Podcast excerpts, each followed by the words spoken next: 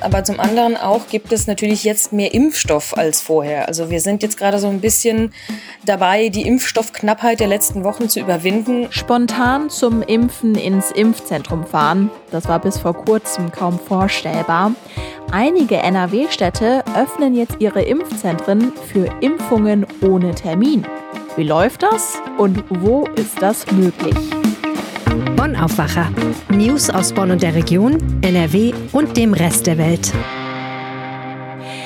Die Woche ist fast geschafft. Yes, hallo zusammen an diesem Freitag. Ich bin Anja Wölker und darf euch das heutige News Update präsentieren. Los geht's mit den Nachrichten aus Bonn und der Region.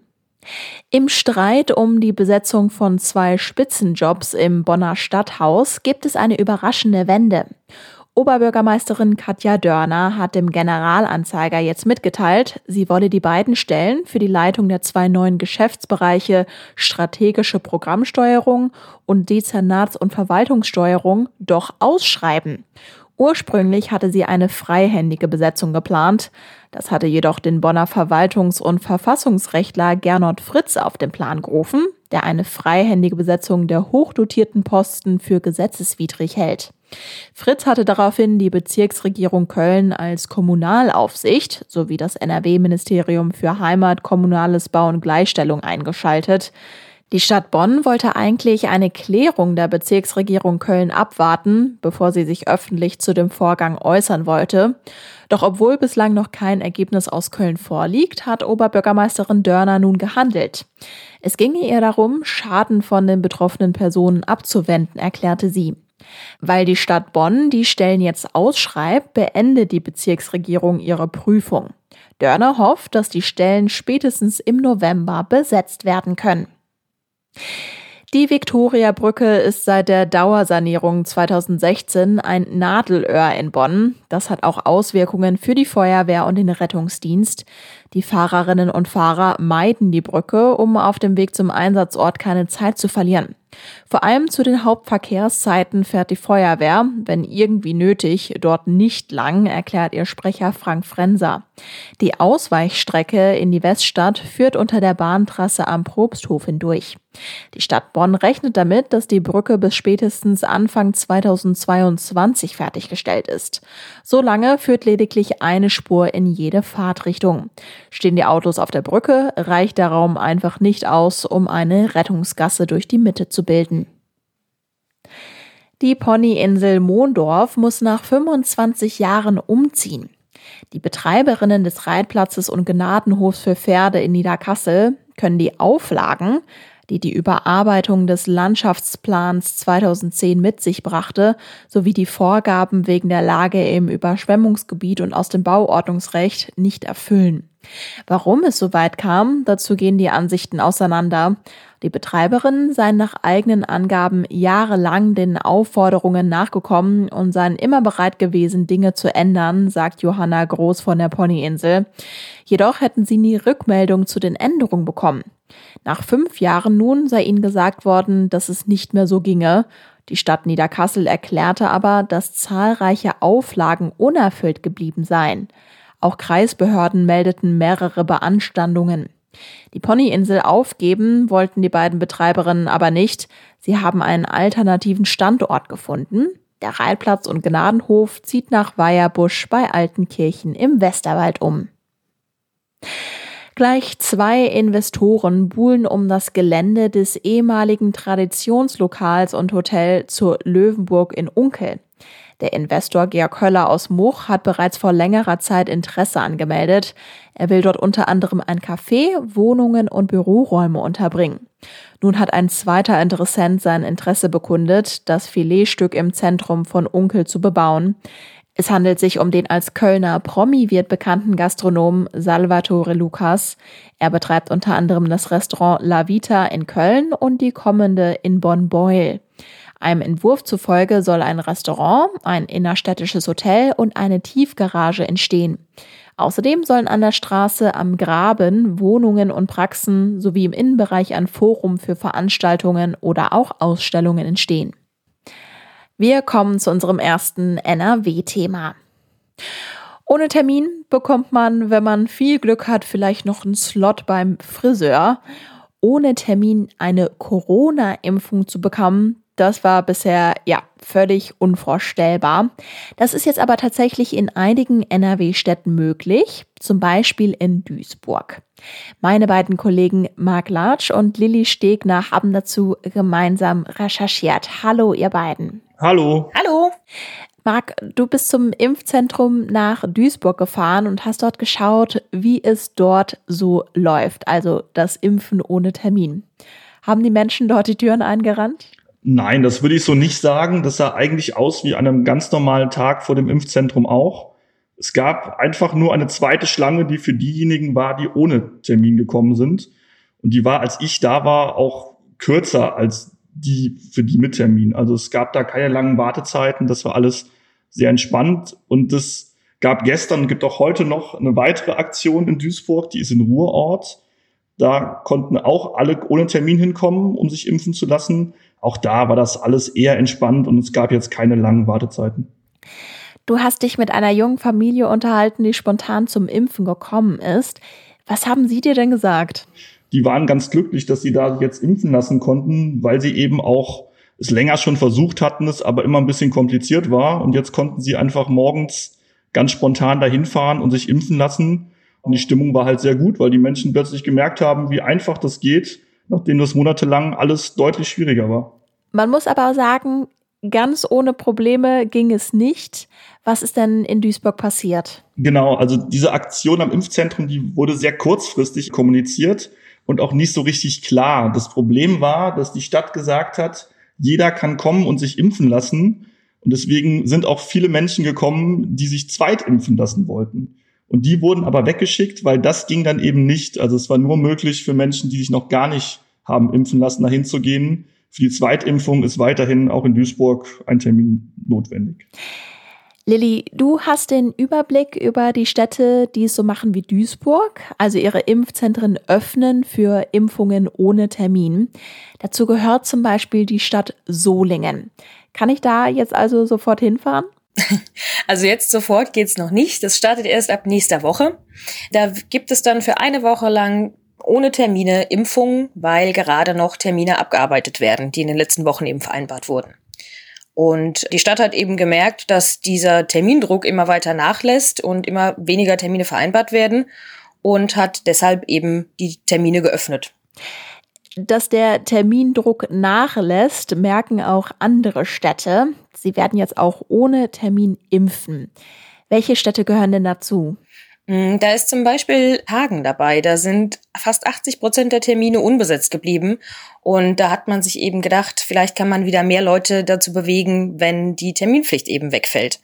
Auch im Kreis Düren hat der Landrat Wolfgang Spelthan zum Beispiel gesagt, ich appelliere an jeden, der bisher die Möglichkeit einer Impfung noch nicht wahrgenommen hat. Also er versucht da wirklich die Leute zu motivieren.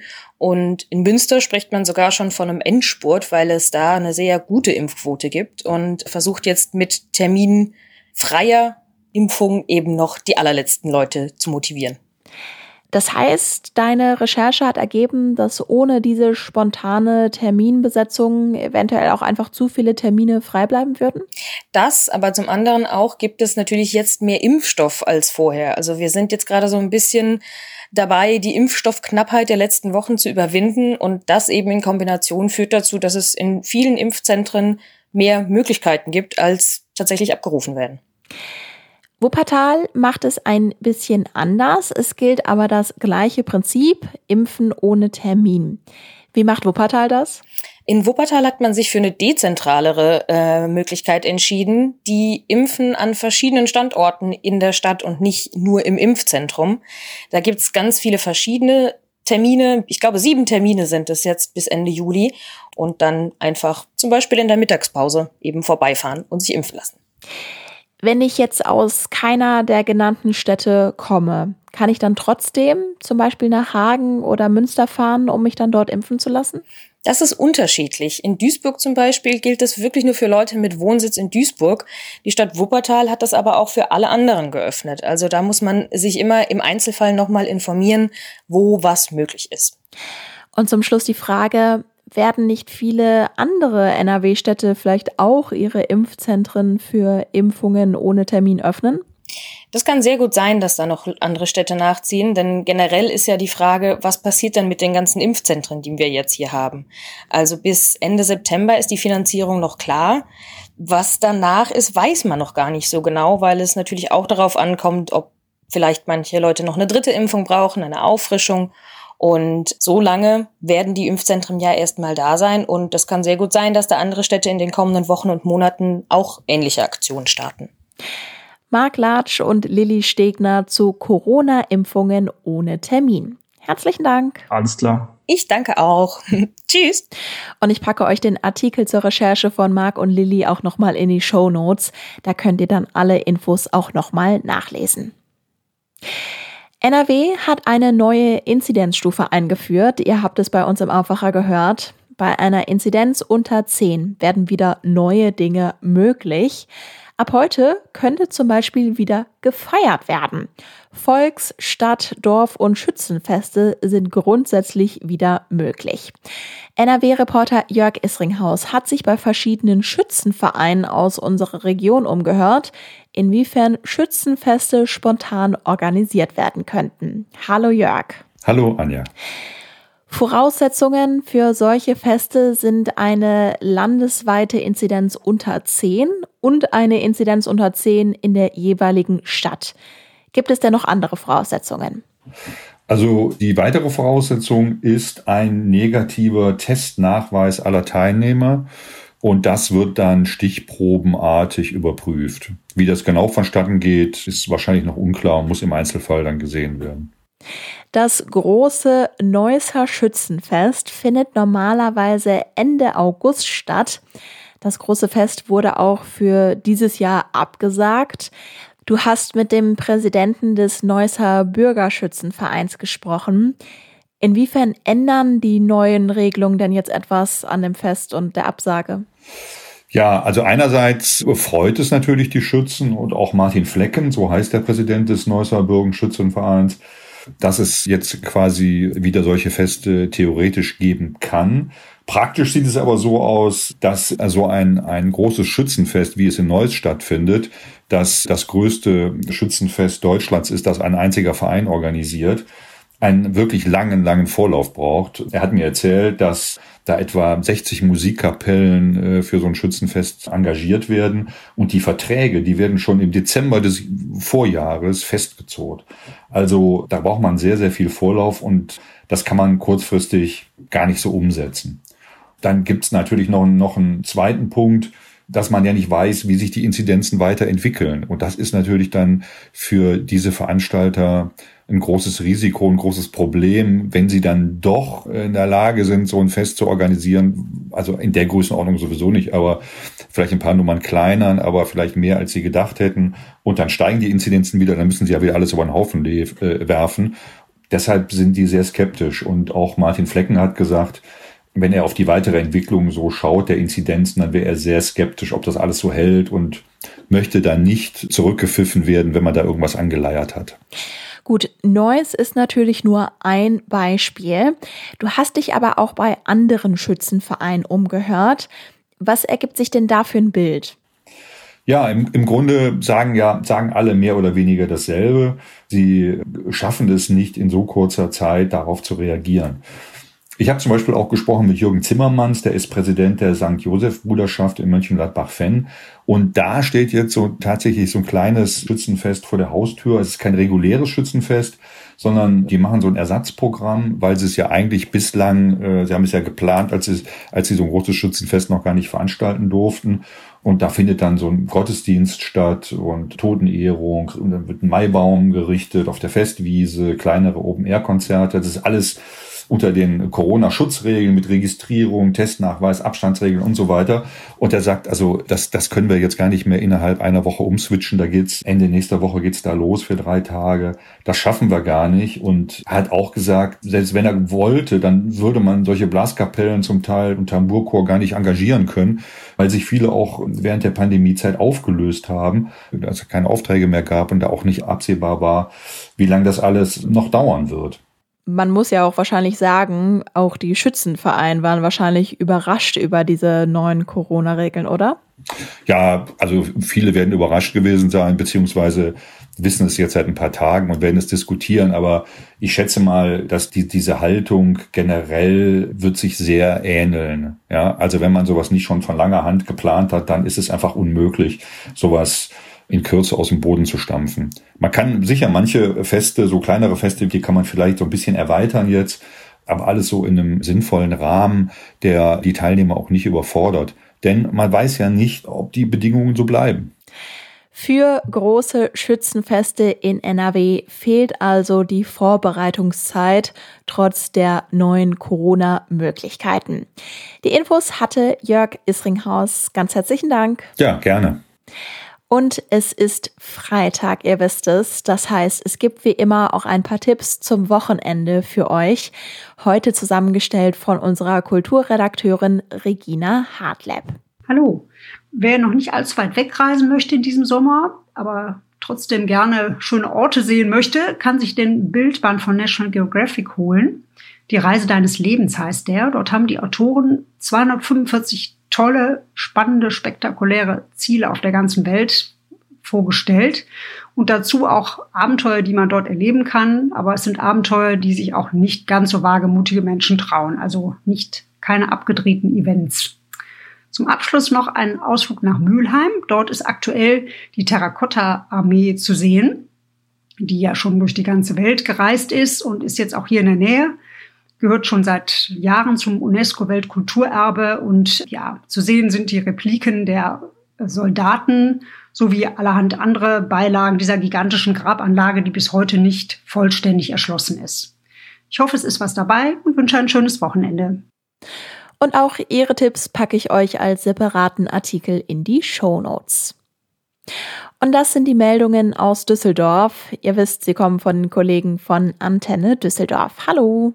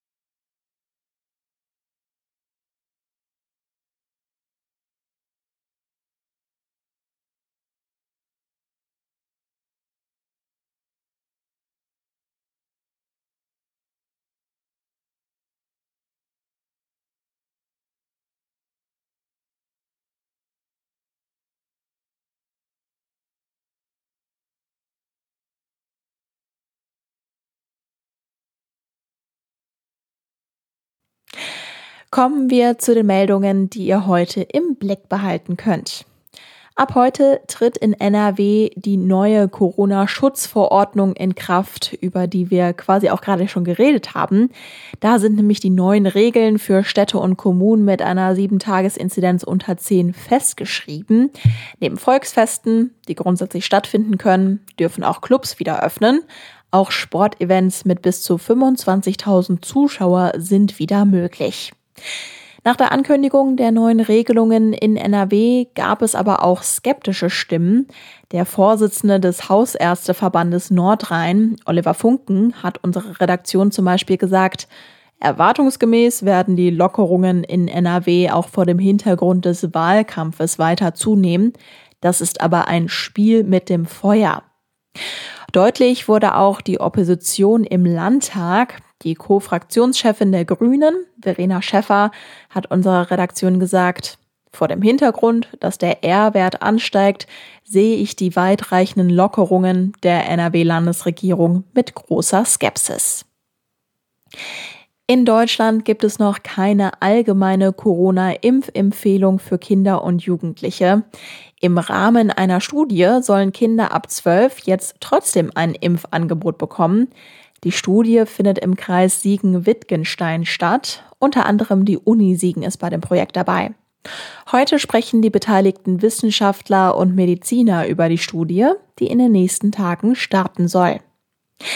Das Wetter Heute Morgen und am Vormittag ist Richtung Westen teils gewittriger Starkregen drin. Der deutsche Wetterdienst spricht von Unwettergefahr. Sonst ist es wechselnd bewölkt mit sonnigen Abschnitten. Es kann aber auch immer wieder örtlich Schauer und Gewitter geben. Heute ist in NRW also alles dabei. Die Höchsttemperatur liegt bei 24 Grad. Der Blick aufs Wochenende. Der Samstag startet heiter bis wolkig. Es bleibt auch erstmal trocken. Am Nachmittag und am Abend kommen von Südwesten her Schauer und Gewitter. Örtlich sind auch Unwetter nicht ausgeschlossen. Es wird maximal 26 Grad warm. Sonntag ist es im Norden und Osten stark bewölkt. Dort gibt es auch immer wieder Schauer. Sonst bleibt es trocken. Die Temperaturen liegen zwischen 23 und 25 Grad. Und jetzt hoffe ich, dass ihr in ein wunderbares Wochenende startet. Wir hören uns morgen wieder zu unserem Aufwacher Bundestagswahl Spezial. Diesmal reden wir über Pflegekräfte, die wir in unseren Krankenhäusern und Pflegeheimen brauchen. Kommt jetzt gut durch den Freitag. Mein Name ist Anja Wölker. Bis dann. Mehr Nachrichten aus Bonn und der Region gibt's jederzeit beim Generalanzeiger. Schaut vorbei auf ga.de.